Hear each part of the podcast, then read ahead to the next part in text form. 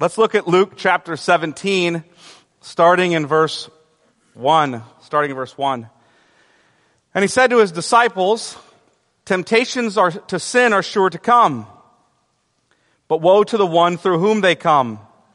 It would be better for him if a millstone were hung around his neck and he were cast in the sea than that he should cause one of these little ones to sin. Pay attention to yourselves. If your brother sins, rebuke him. And if he repents, forgive him. And if he sins against you seven times in the day and turns to you seven times saying, I repent, you must forgive him. The apostles said to the Lord, increase our faith. And the Lord said, if you had faith like the grain of, like a grain of a mustard seed, you could say to this mulberry tree, be uprooted and planted in the sea, and it would obey you. Will any of you who has a servant plowing or keeping sheep say to him, when he has come in from the field, come at once and recline at table?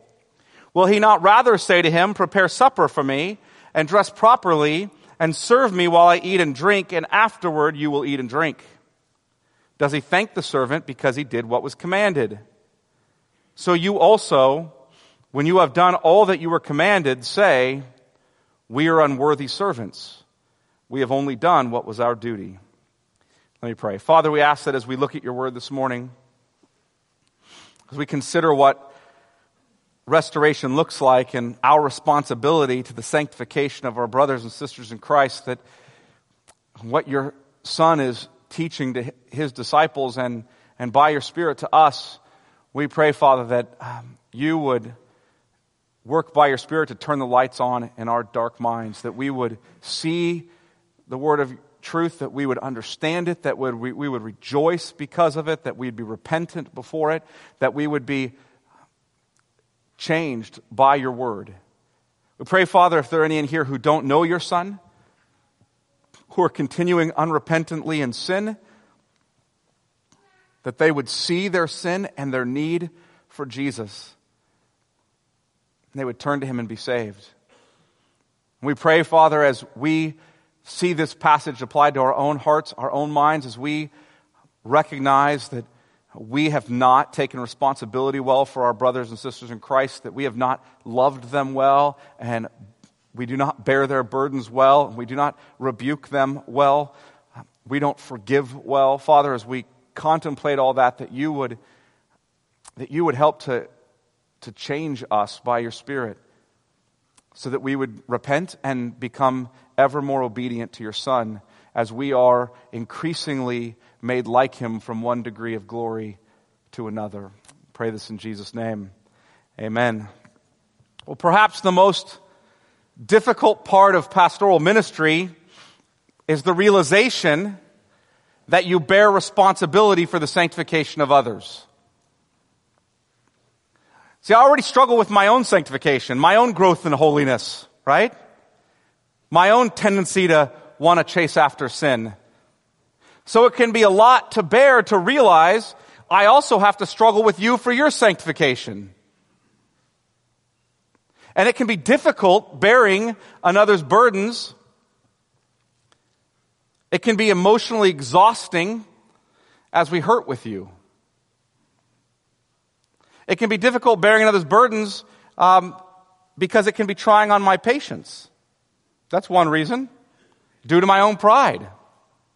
Why won't this person get it together? This is starting to wear me out. I would have gotten it together by now, right?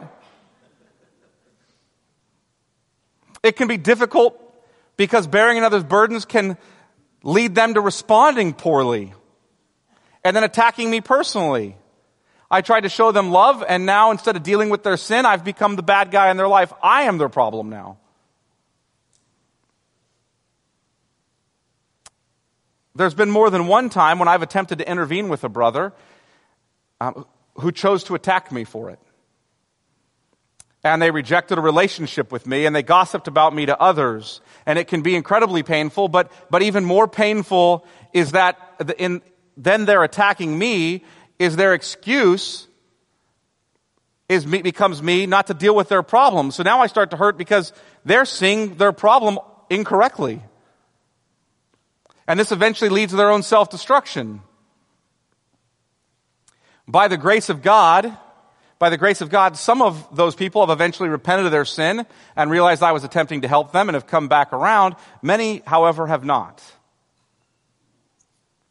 To add insult to injury, when you're working to restore someone in sin, others can be harsh critics of how you're helping another and bearing their burden with them. They have little to no interest in helping this brother. Rather, they have bitterness toward that brother that gets then directed toward you for being exceedingly patient or not handling yourself the right way every time or you said the wrong thing in this situation, you didn't say the right thing in this situation. You guys know what that's like. And that responsibility in ministry can be a lot to bear on a full-time basis. Why do I tell you that? I tell you that to let you know that this isn't just my burden to bear as a pastor. This is your burden and your responsibility as well.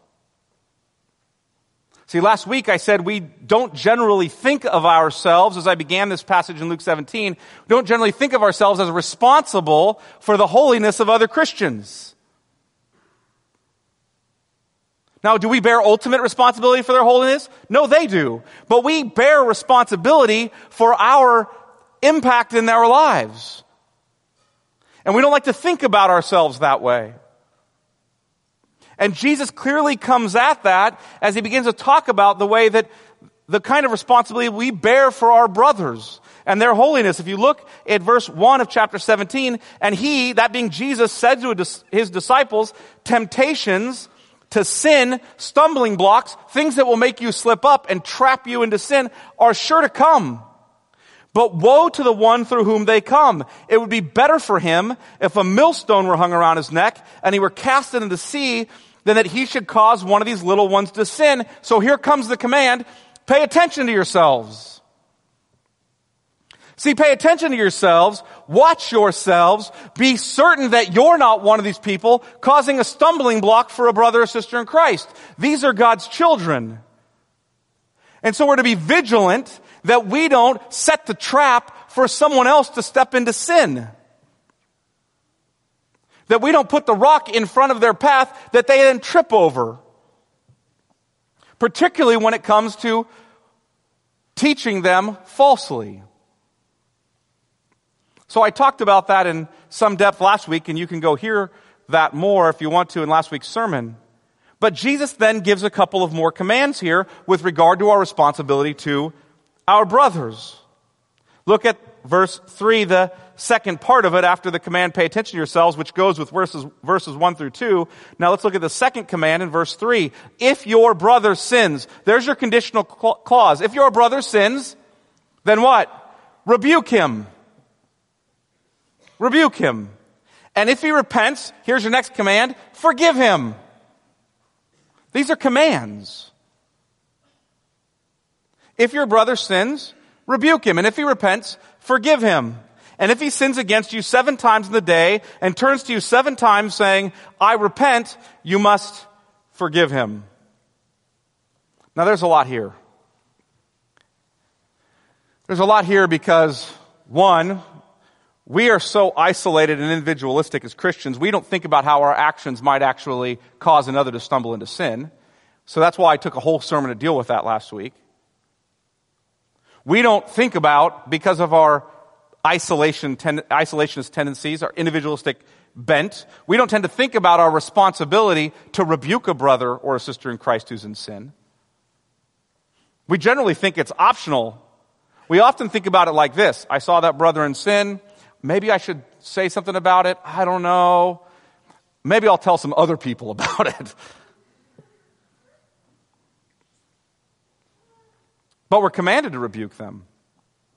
We also find this difficult because we're commanded to forgive people.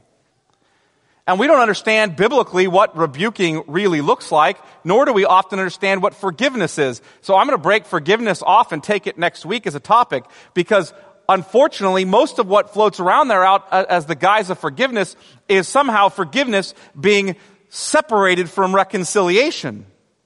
So that forgiveness becomes some kind of vague sentimentality in which I get the right feelings about you. That is not what forgiveness is. And so we'll deal with that next week. But today I want to d- deal with rebuking because I think we don't ever see our responsibility to do this. And generally the only time we ever rebuke people is when their sin offends us. And the reason we rebuke them is not for their reconciliation to Christ and to us, but we rebuke them because it makes us feel better to put them in their place. It's a kind of vengeance. It's a kind of making them pay the cost for their sin against us. That isn't what Jesus is talking about here. He's not saying if your spouse ticks you off, get back at them by rebuking them. This is a command for the way that we care for one another. Now, this sin may primarily be sin against you. If you go on and look there in verse 3, he says, if your brother sins, rebuke him, and if he repents, forgive him, in the sense that you're being called to forgive that brother. And then it goes on and says, and if he sins against you seven times a day and turns to you seven times, saying, I repent, you must forgive him.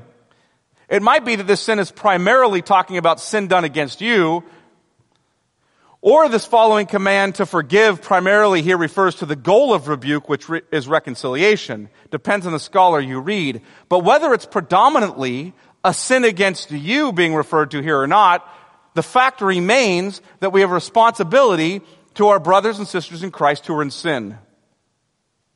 And they have a responsibility to us when we're in sin. But our attitude is generally something like this. It's none of my business. You ever said that? I've said it. It's none of my business. Their sin isn't my problem. They should get their act together because it isn't my job to carry them. Yet that isn't what the Bible teaches. Jesus commands us to rebuke a brother or sister in Christ who's in sin. Commands us. I have lots of people who come to me telling me about people they have caught in sin and asking if they're responsible to do anything about it. This conversation happens weekly. Let me state this clearly. Yes, you are commanded to do something about it. But how and when do you confront their sin? Whether against you or, or not. See, how do you do it and when do you do it? That's where we need to apply biblical wisdom and teaching. So let's break this down, this how and when, into four categories with regard to rebuke. You ready? Here's what they are. The goal of rebuke, the motive of rebuke, the attitude of rebuke, and the process of rebuke. You ready? So let's look at the goal of rebuke. The goal of rebuking your brother, sister in Christ is restoration or reconciliation. That is the point in verse 3 and 4. Pay attention to yourselves. It says, if your brother sins, rebuke him, and if he repents, forgive him. In other words, there's the sense in which you're coming to your brother to rebuke him with the hope of forgiving them. That's the posture you're taking. It's not rebuke him, and if he repents, consider whether forgiveness might be an option for you or not. Forgive him. The idea is when you bring this rebuke, your goal is restoration. Your goal is reconciliation. Your goal is not just to level a rebuke for somebody. That's the goal. Look at Galatians chapter 6 because I want to look there and provide a little bit more insight to this passage looking at when the apostle Paul taught on a similar thing. If you aren't familiar with your Bibles, Galatians comes right after 2 Corinthians. So we're in Luke, then it goes John, then Acts, then Romans, 1st and 2nd Corinthians, then Galatians. If you've gotten to Ephesians or Philippians or Colossians, you've gone too far. So Galatians, we're looking at chapter 6 and verse 1. Galatians chapter 6 and verse 1. Brothers, if anyone is caught in any transgression, here they are being caught in sin. And this goes back to what Jesus is talking about when you rebuke someone who's in sin. Let me be clear about this. This isn't sin that you speculate, speculate might be happening in their hearts. This is attitudes and actions you've seen demonstrated in front of you. This isn't, brother, you know what? You talk too much. And what that indicates to me that you talk a lot and, and interrupt other people is that, that you're full of pride and you don't care for people and you only think that you're the only one who has anything important to say. Now you're drawing lots of judgments and conclusions about their heart you don't know. What you do to them is you come to them and say, brother, you talk too much. You don't listen well to other people. You interrupt. It's a pattern and it offends other people. You, now, let the Lord, by His Spirit, work out in their hearts what might be the motive for that. Because you don't know.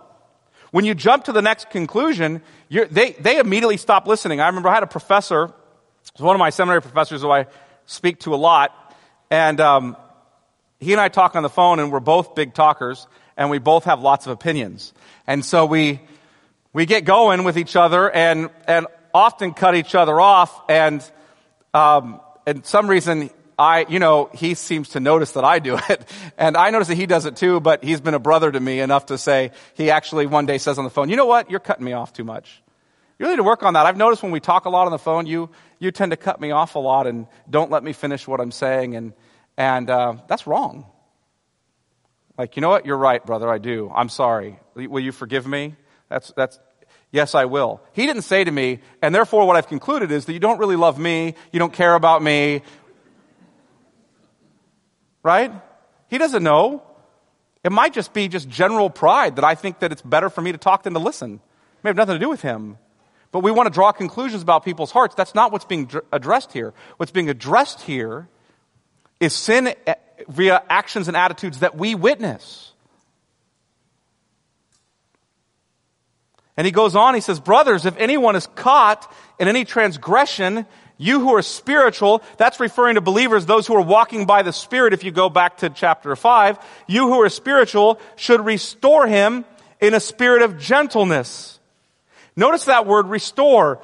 It's it's getting after the idea of reconciliation. Your goal in rebuking this brother and in walking him through this process is for the purpose of restoring him. And the word that's used there is interesting because it was originally a medical term that had to do with mending someone's bone, broken bone.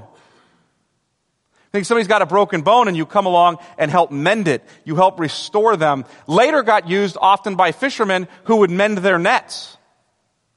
And they would carefully, as they got holes in the nets, they would come through and they would begin to mend those nets. Saying, that's your responsibility. The goal is not just so I can say my piece about what I think of you. Or just to let you have it. Or to give you a piece of my mind. The goal is to see you restored to Christ. See, I'm not coming along and seeing you have a broken bone and saying, here, let me kick you there. That's what a lot of us do with rebuke. We see a broken bone, we see a torn net. And rather than mending it and resetting the bone, right? Or resetting the bone, we, we just kick them in their broken bone with a rebuke. And we pretend we're loving them. And our goal isn't restoration. Our goal isn't reconciliation. It's just to say what's on our mind. That's not what he means by rebuke. By rebuke, he means you're coming alongside this brother and you're helping them. The motivation, second point, the motivation for rebuke, if that's the goal, the motivation for rebuke is love. The motivation is love. Look at verse 2. We'll come back to verse 1 in a minute of Galatians 6. Look at verse 2. Bear one another's burdens and so fulfill the law of Christ.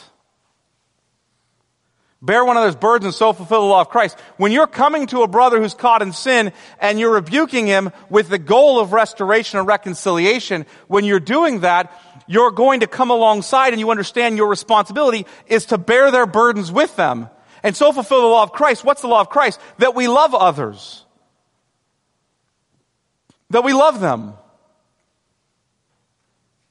When your motivation is to love them, and bear their burdens with them, then your motive, when that's your motive, then you are ready to roll up your sleeves and get your hands dirty, dirty, sorry. You're ready to do the hard work of bearing the burden of others. You're ready for it. You never rebuke a person from any other motive because what you'll do is run them over and leave a train wreck behind. Further, when your motive is love, you don't nitpick. You don't nitpick them. As you know, love covers a multitude of sins.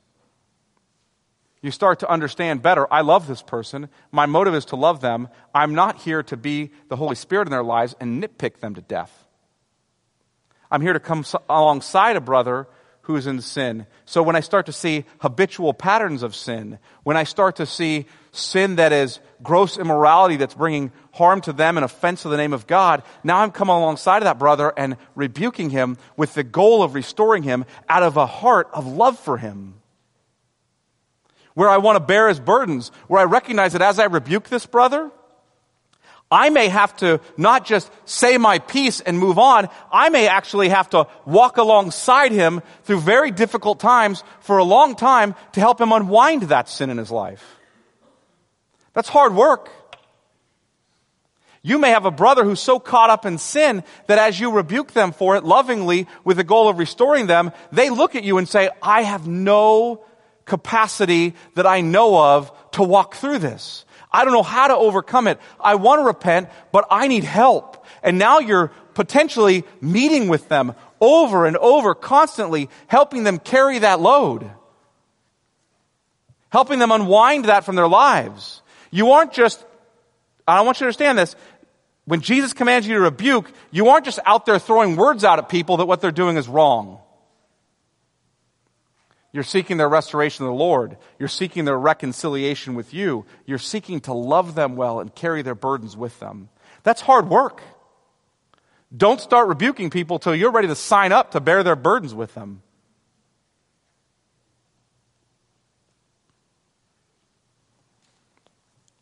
You ought to lovingly pursue your brothers and sisters in Christ with the wisdom of someone who loves them and wants to help them carry their burden. Third, what's the attitude of rebuke? The attitude of rebuke.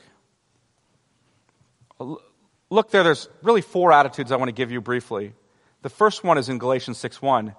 Brothers, if anyone is caught in any transgression, you who are spiritual should restore him. Now notice that in a spirit of gentleness. You're to be gentle. But you know, that's just not me. I'm not gentle. I just tell it how it is. Well, then grow up. Grow up. Start to press into Christ. Learn what it means that God came to you with gentleness. You know, God could have utterly destroyed you because of your sin. He could have just said, you know, I'm the kind of God that's so holy and doesn't, that is so offended by sin that I'm just going to tell you how it is. You're this. You're done. Goodbye. It's not how he treated you, is it? He had every right to. Instead, he lovingly gave his son for you to restore you to himself, to reconcile you to himself. And yes, did he rebuke you in your sin? Yes, he rebuked you. And he provided you a way out through his son Jesus. And he walks alongside you and he cares for you. And he points you again and again to his grace and his son. He doesn't just smack you down and move on because that's just how he is. See, that's just your pride talking. I used to struggle with gentleness and, and still to some degree do struggle with gentleness. And I'm always having to get a hold of that before I go rebuke somebody. I'm having to stop, which really leads to my fourth point, and I'll say it right now instead of waiting for it. I'll say it. I'm having to be prayerful prior to rebuke so that I'm not impulsive. That really is the fourth one I was going to make on attitude. It's a prayerful attitude. I have to stop and pray and not just speak out of impulsiveness so that I get a hold of what I'm going to say and how I'm going to say it. So I indicate to this brother or sister in Christ, I love you and I want to walk through this with you. Not I'm just here to speak my mind to you about your sin.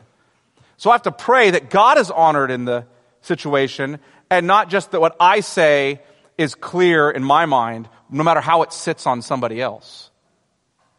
I got to pray. So I want to be gentle and I want to be prayerful. Third, I want to be humble. Another attitude is humility. Look at 6 1 again. At the end of verse 1 of chapter 6 of Galatians, keep watch on yourself, lest you too be tempted. Now look at verse 3. For if anyone thinks he is something when he is nothing, he deceives himself. See, this is to rebuke them humbly, not pridefully. I'm, I'm doing this after I've confessed my own sin. I'm not walking up with a giant plank coming out of my eye, hitting them against the head as I point out their speck. That's what we do, isn't it? We don't confess our own sin first. Deal with our own hearts. Recognize that but by the grace of God, there go I. I would be in the same sin as that brother and sister is in if it weren't for God's grace, because often we don't believe that. And we say things that indicate we don't believe that. You want to know what they are? I can't believe they would do that. I would never. It's a pretty high spiritual appraisal you have of yourself. You would so if it weren't for the grace of God. And you better believe that before you go rebuking somebody.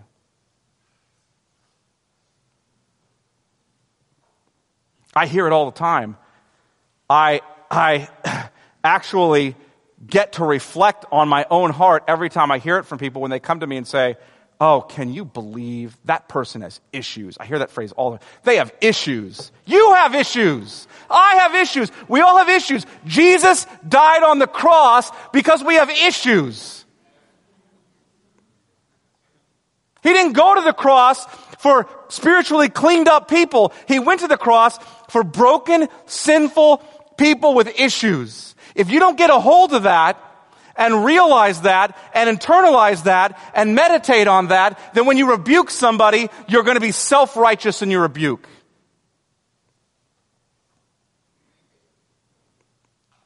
Last attitude, besides gentleness and humility and prayerfulness, is patience. Look at 1 Thessalonians chapter 5. 1 Thessalonians chapter 5. As Paul is commanding the church at Thessalonica with regard to their love for one another as brothers, he begins by commanding them as to how they esteem highly and love their pastors for their work among them. You can internalize that verse later today. Um, but I want to look at verse 14 as the way we love one another as brothers, and we urge you, verse 14 of 1 Thessalonians 5, we urge you, brothers, admonish the idle. You see, here comes the rebuke. You're admonishing the idle. In the context of 1 Thessalonians, these are the people who just refuse to get a job. These are the people who are just an outright sin, um, and they are rebellious, and they won't follow the command to get work because they're saying, well, Jesus is going to come at any time, so why work? He's saying, listen, these brothers are just in flat out rebelliousness. Rebuke them. Admonish the idle. He goes on to say, in the midst of that kind of rebuking, encourage the faint hearted. These are the people who are, they want to follow the Lord. They want to walk away from their sin, but it's just a constant struggle and they need, they need encouragement. So you're encouraging the faint hearted. You're rebuking these idle people. You're encouraging the faint hearted. And then he says, help the weak. These are the people that you're just picking them up and carrying them. I need help. This is the person who you run into in your family who's, who's addicted to drugs and alcohol. And you rebuke them initially. And, and this is the thing, is that oftentimes you're rebuking and encouraging and carrying all, all, all at once in the life of a person, right? And you're making wisdom calls as to when do they need to be rebuked and when do they need to be encouraged and when do they need to be carried. And those are very difficult wisdom calls to make, I know. So you press into Christ and trust Him and get ever more prayerful and humble because of that. But you're coming alongside them and you, they say, I want to get rid of this drugs and alcohol, but I, I just can't do it on my own. And so you're helping carry them. But look at what he says because it's, it's sometimes easy for us to try to want to carry the weak because we understand that, or to want to encourage the faint hearted. But admonishing the idle, it's easy to be really impatient with the idle, isn't it? And what's interesting is he goes on, he says this be patient with them all. All of them. The idle, the faint hearted, and the weak, be patient. Hear that command? You know your attitude and rebuke is patience, gentleness, humility, prayerfulness, and patience. Patience is one of the most difficult parts of biblical rebuke and restoration process. We don't want to be patient with others as God has been patient with us. He's been incredibly patient with us.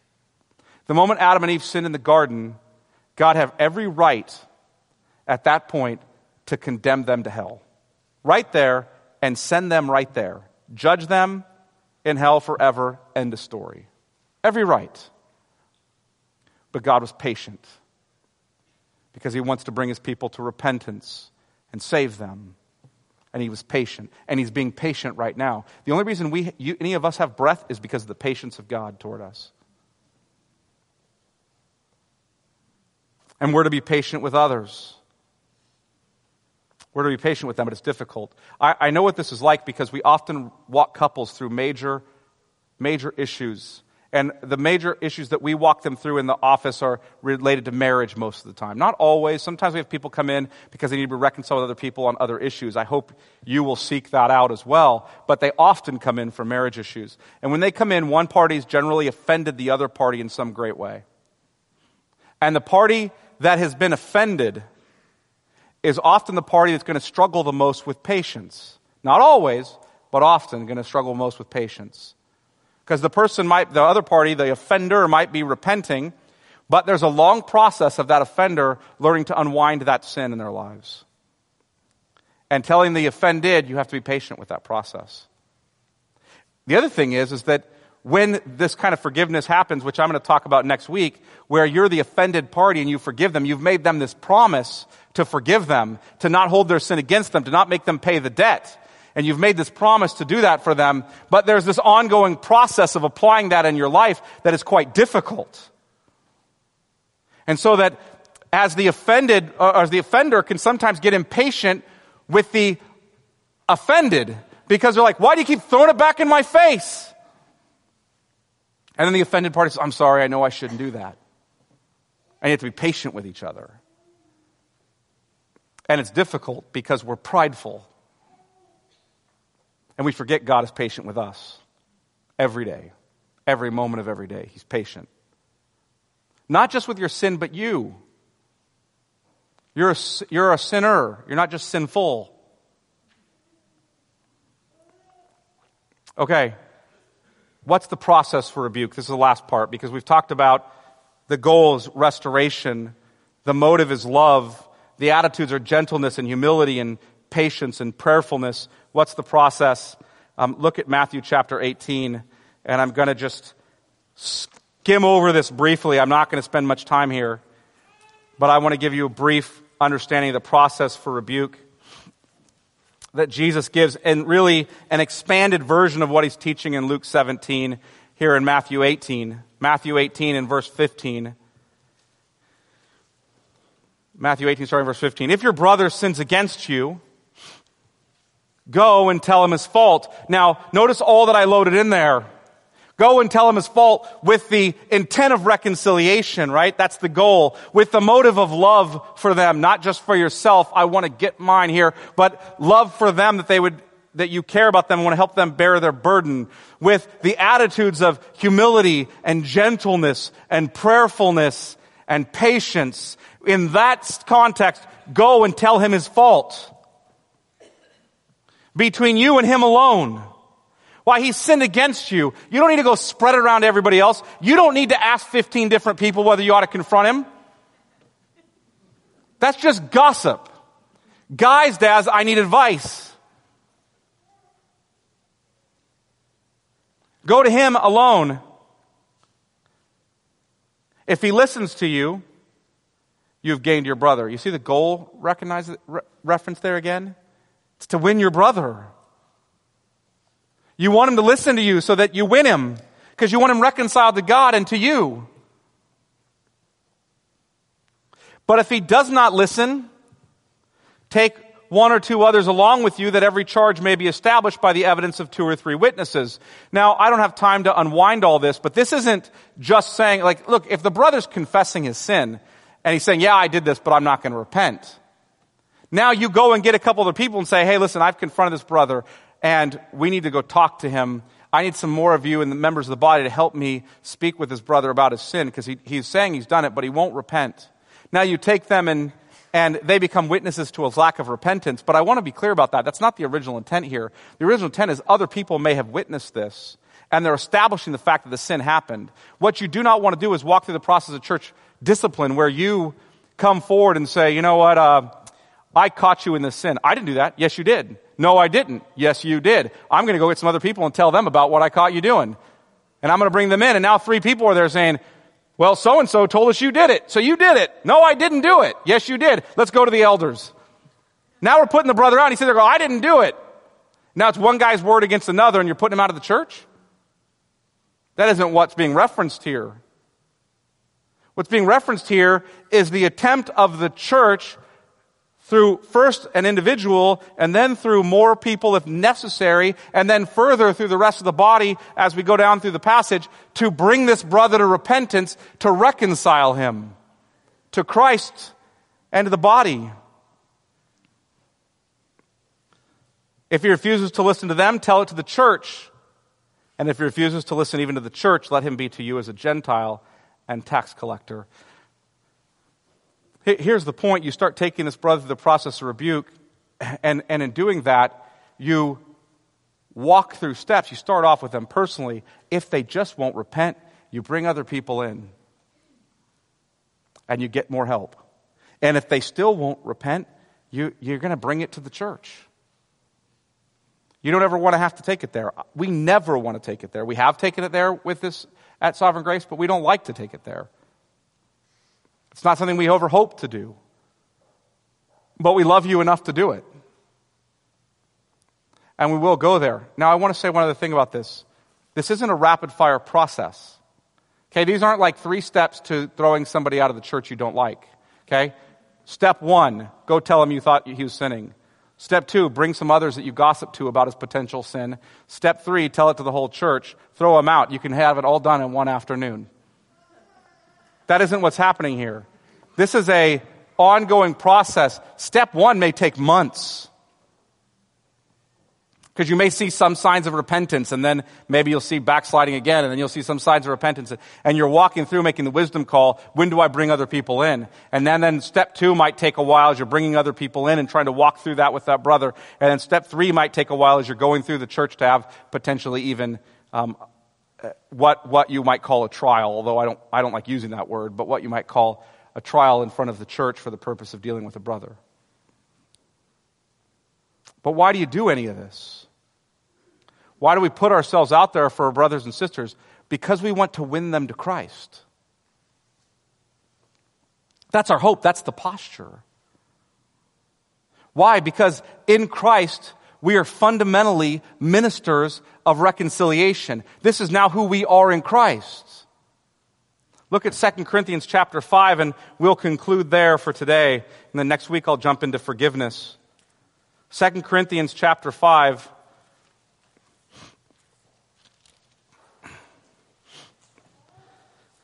And look at verse 14. We'll start there. Why do we do any of this? For the love of Christ controls us. It compels us. What love of Christ? See, it's not that we first loved God, but that He first loved us and gave His Son as a propitiation for our sins. For God so loved the world that He gave His only begotten Son, that whosoever believes in Him shall not perish but have eternal life. It's God's love in Christ shown to us in sending His Son to live perfectly the life we failed to. Though we were transgressors of His law, though we were both sinners and those who committed sin, Though we were enemies of God, deserving judgment in hell, God, out of His love for us, and Christ, out of His love for us, was sent to live perfectly the life we failed to, to keep God's law in every point where Adam failed to, where Israel failed to, and where we have failed to. And then to go to the cross and pay the penalty for our sin, the penalty due to us. He went there and paid it because he loved us. That's why he did it. Not because we're lovable. We're sinners, but because he's loving. He did that for us and he paid it and he rose from the dead, conquering sin and death and sent his spirit so that we would be united to him through faith, so that we could be forgiven for our sins, so that we could be declared righteous in him with his righteousness, so that we could be adopted as children instead of being his enemies. He did that all because he loved us. We didn't deserve any of it. It's His love to us. And when we get a hold of that, then that love, when we understand it, compels us. I don't deserve any of this. That kind of love compels me. It takes hold of my life. It has complete control of the love of Christ because I cannot believe the amazing love and grace shown to me. And now I want to show that to other people. For the love of Christ compels us and controls us because we have concluded this, that one, that being Jesus, has died for all, therefore all have died, and he died for all, that those who live, now catch that, why did he die for us? So that we who live might no longer live for themselves but for him who for their sake died and was raised. Notice, who do you live for now that he saved you? Him. What did he save you from? Living for yourself. Why do you rebuke brothers in sin? Gently and humbly and lovingly with the goal of restoration. Because Christ loves you and he has saved you from your devotion to yourself so that you can love other people. That's why. There, he goes on,